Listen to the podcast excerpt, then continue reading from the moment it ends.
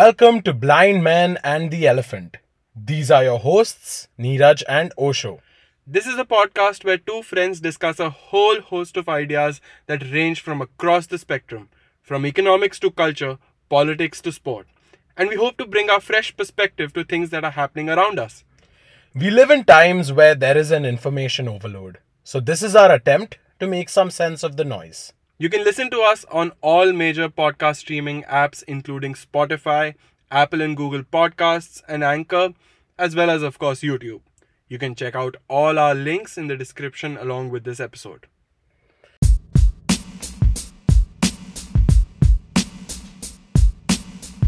Welcome to today's episode The Modern Musketeer. Hi, everyone. We're talking about Neeraj's favorite topic today rich people.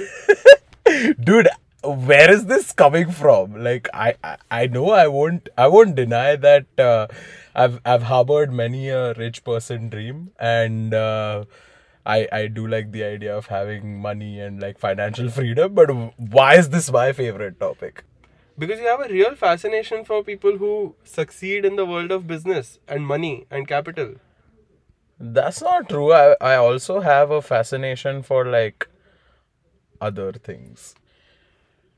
Dude, and like you've blindsided me so much at the beginning of this episode, which by the way I thought was going to be a nice smooth one, like our nom- ones normally are in this car of ours.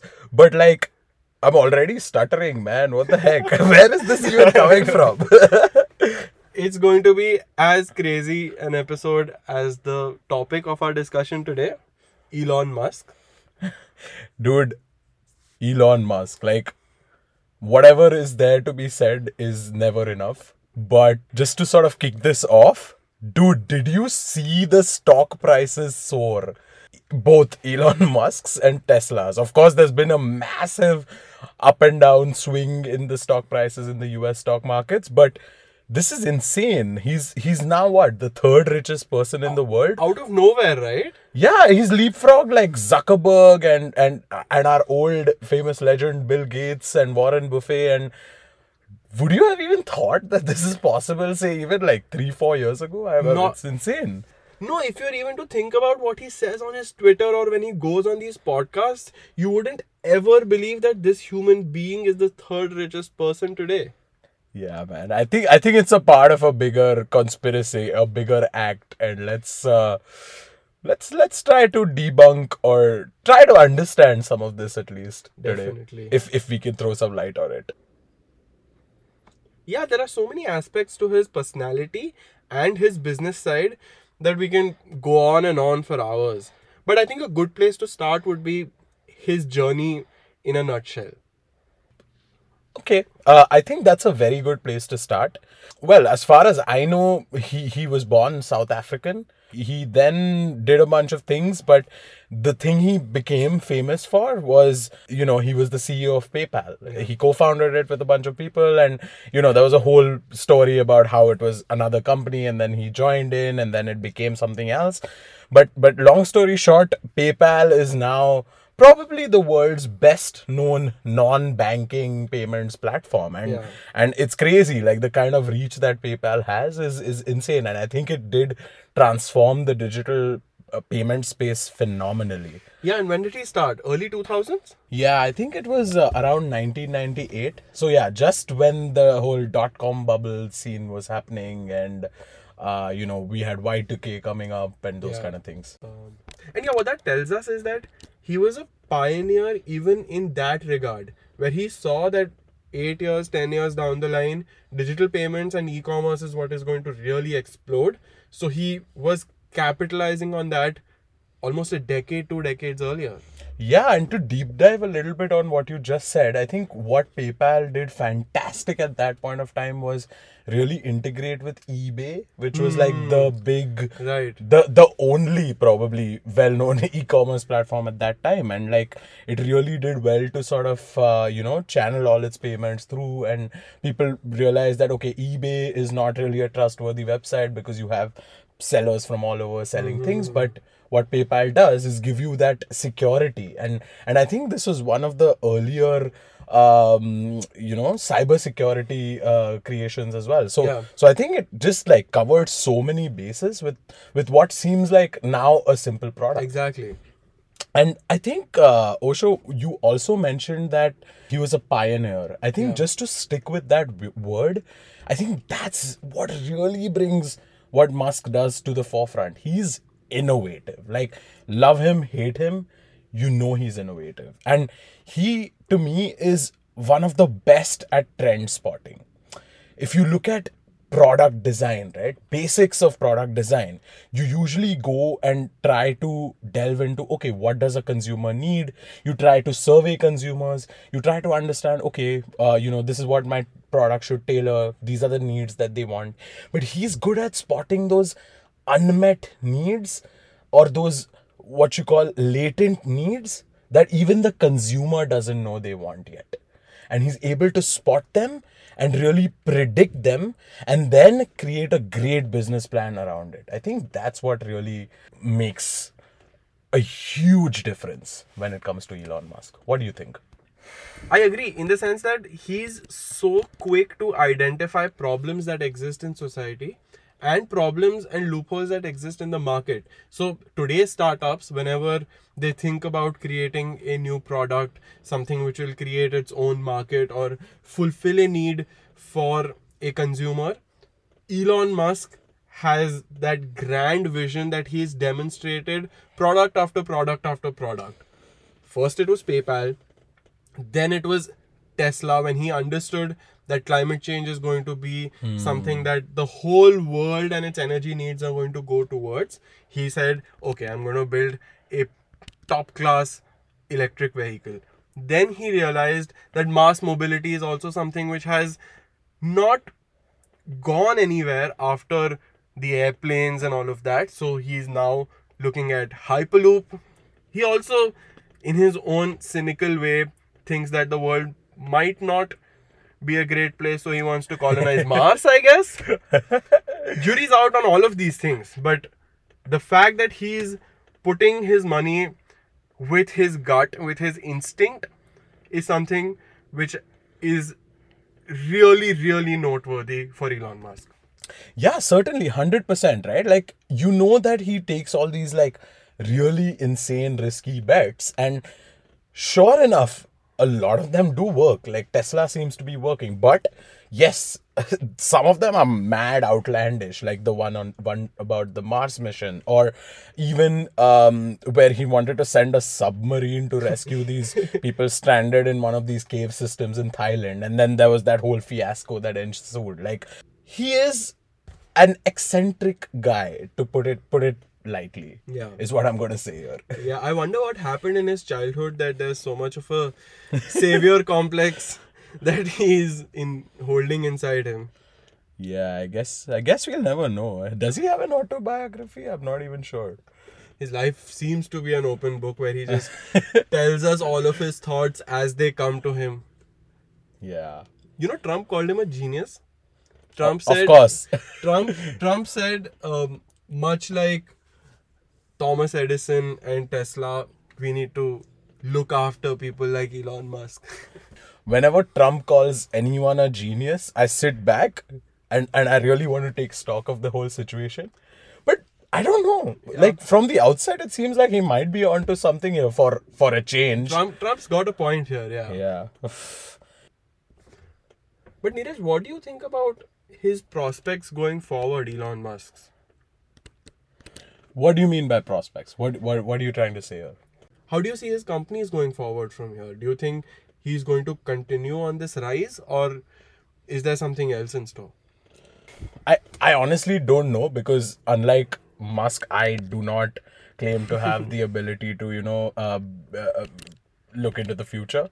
But I'm just going to draw a couple of parallels here from my perspective where I think what he does is essentially what a good, you know, take a VC investment firm, hmm. right? That's what they seem to do. What they do is they'll bet on, say, a hundred companies. Mm-hmm. They know intrinsically from their experience, from what they've seen, that 90 90 to 95% of those bets are probably going to fail. Mm-hmm. But it's those 1% or 2% of those bets which really make the difference and make up for all those losses mm-hmm. that really drive, you know, Tesla stock higher, his own compensation higher. He is the best paid executive in the world, right? Also, if I were to look at an Indian example, to me it also seems like something that Reliance seems to be doing. Mm-hmm. They're putting they're like an octopus right now, putting their tentacles everywhere. Like what do you what what do you see from this? Like this is what it seems like to me.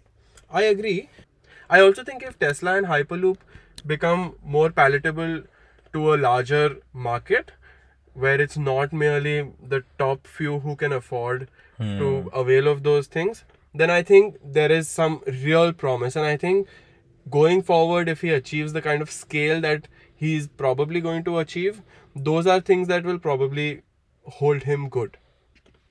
Yeah, I think uh, you've touched upon a super important point there. Like, to me, an indicator of the future, like, if I had to sort of make a prediction, would be that if Elon Musk, through his innovations, manages to distribute his technologies, his innovations, his services more equitably mm-hmm. across the earth, wherein everyone could be a recipient of that success, of that research, then maybe he's onto something, and maybe then he is the well.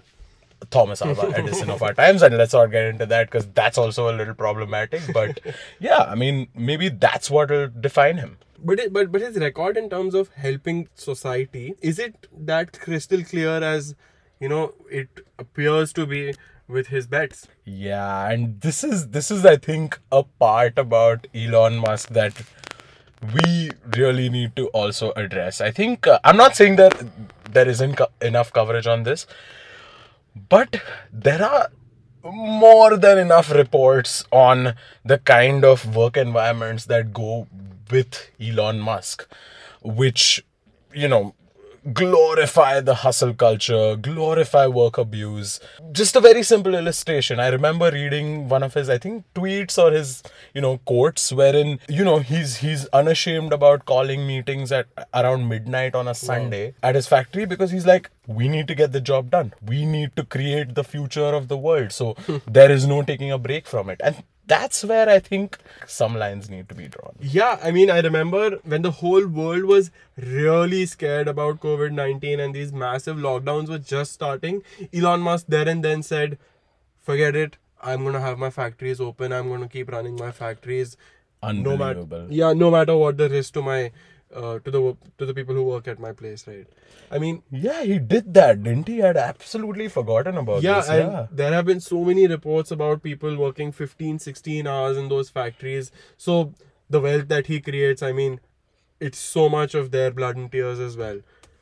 So that's that's one thing. But I think another thing is that he's hypocritical in some senses about how he views redistribution, how he views government support and all of those things, because he famously said that Karl Marx, the only thing he said was, "Give me that free." Yeah, there's a there's an accompanying uh, accompanying uh, meme slash Yeah. picture that he's put in with this tweet, which uh, we found hilarious. So we're actually gonna drop in a link below, uh, and when you're checking out this link uh, again. Uh, please don't forget to like, comment, share, and subscribe. As always, all we ask of you is send our, you know, channel to three people who've not heard our podcast before, and trust me, they're in for a great time. But while while he is up to all of these shenanigans, we know for a fact that he got a huge bailout, almost half a billion dollars, right after the 2008 crisis Seriously. to save Tesla. Oh wow. And not just that, Neeraj. The thing is that because the whole world and governments around the world are looking to be more environment friendly and encouraging enterprise that is mm-hmm. more environment friendly, Tesla avails of a lot of rebates, a lot of government benefits around people say 5 billion dollars in order to well produce the kind of stuff that it produces and look at how expensive Tesla cars are. It's not that Tesla cars are ordinary early buyer cars, right? Absolutely, you've hit the nail on the head here because just linking to what you said and something we just discussed before, like you create the most innovative products in the world, right? You create, you know, things that transform everything, which Tesla, like, granted, is is an insane product, right? But who are you creating these products for? Are you creating them for that 1% of people on planet Earth? then what's the point, right? Like, and, and, and you see this as some sort of a recurring pattern. Yeah. Aside from PayPal, almost all his products singularly target the rich, right? You have Tesla, you have Hyperloop, which in the beginning is essentially going to be a very, very expensive project, which no low to middle income country is going to be able to afford. Not like, even if they do, it's probably going to be on the back of several large scale debts, which hmm. again leads to a whole bunch of other problems, which I am mean- not going to get into. I mean, here in India, look at the bullet train, right? Look at how expensive the bullet train is probably going to cost us. On top of that, if you're saying that we're going to bring a hyperloop, I don't think that's going to be affordable to an Indian government or a Thai government or a South African government. You know, so I completely agree with you that he's not concerned about how the large population of the world is probably going to be receiving his stuff. At the end of the day, scale. Yeah. you you build something that works in america sure fine. You know that's that's great. That's great. You're still catering to the world's third most populous country which very very importantly has a massive massive amount of income right compared to the rest of the world. Take an example of uh, to our listeners in bombay right who know about the bombay Worli sea link Yeah. That was an expensive project. And yes one can argue that you know it's reduced traffic times and so on and so forth. But they've definitely they're still in debt. They've Yeah. not made the money that they were supposed to. They've really grossly miscalculated the amount of traffic it would reduce. And and you know it's it's some might say it's, it's it looks great and all of that but it's caused irreparable damage to the environment as well. So i mean do we need another of those? Like or do we need someone to sit down and roll up their sleeves and be like you know what we're going to create a solution that first targets these most you know heavily affected areas and then it's easier to scale in a richer place right it's always easier to go richer Yeah, and slightly linking this to Elon Musk's personality himself, I mean, I don't quite know if that's something which is part of his thought process at all. Because, look, I mean, at one point randomly he said, "My stock prices are too high," and then, the, and then, and then, and then, and then the Tesla stock fell.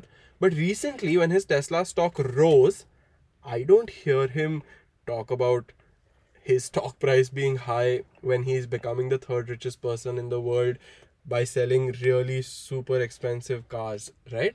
That's why I'm thinking that Elon Musk is probably a very, very gray character in today's folklore, at least. So well put, Osho. I think um, as we're moving towards ending this episode, I think it's important for us to just sort of sum it up and see what our t- key takeaways are here. Since we've spoken about a bunch of things regarding Musk, right? We've, we've talked about, you know, his good sides, his bad sides, and so on. To me, I think the most important takeaway here is for all those you know future CEOs and entrepreneurs out there. And we believe that everyone listening to this podcast has their potential to maximize and do whatever they want to do right? It's important to take a pause and think how the rich get rich and not just blindly follow in someone else's shoes right? And what's interesting is that this works in two ways for Musk because there are very few people who have managed to innovate like he has. But the question to ask here is all innovation good or necessary? And in keep keeping in mind specifically the world we live in today, is innovation that is non-inclusive innovation at all? I couldn't have put it better, Neeraj. And I think what I want to simply stress on is that there's a narrative around Elon Musk. There's Elon Musk, the person, and there's Elon Musk, the business person. And those somehow operate in two different silos. There's one person who's given the world so many innovations, so to speak, and then there's the fool on Twitter, the fool on the Joe Rogan pod- podcast, who says a lot of strange and weird things, smokes weed in public, which affects his stock prices as well. So, my question here and the worry and the wonder that I have is that what is it about this dissonance? What is it that explains this kind of disjunct understanding of Elon Musk? Because I think, in a large part, it's a lot to do with him building a brand. He's not a simple businessman who wears a suit, goes to office, looks at annual reports and makes his investment and takes money home. I think Elon Musk wants to be larger than his enterprises. And He's also eliminated his entire Tesla PR team, right? Like, yeah. entirely, entirely. Elon Musk says one thing and that becomes viral. I think that kind of cult of personality, that kind of following, that kind of um, admiration that he has generated in so many people is something that we necessarily need to scrutinize. How is it that he's doing all of this? What does it have to do with his businesses? And what does it have to do with the kind of effects that his businesses have on the people who are part of it and the larger world? additionally, I think anyone who wants to be like a big CEO or something needs to realize that you know cultivating a brand image is not necessarily just like you know the the uh, magazines you appear in the kind of this thing you know the cover shoots you do and those kind of things. It's also sometimes just you know tweeting out really random stuff but somehow that leads to your stock pricing stock prices really soaring. Yeah. I don't, I don't know if that's a connect with the gen z thing but it just sort of works. It's about the fact that he's trying to be cool while at the same time while at the same time making products and standing for something that appears to be cool. I mean electric vehicles, how can you not think that that's cool? Yeah. Um, going to space, hell that's cool. It's basically like what every kid is at five years old, except this kid has the wealth, the intent, as well as, well, the knowledge and the talent to actually do so. okay, guys, so on that amazing note, let's end today's episode. Thank you so much for listening. See you.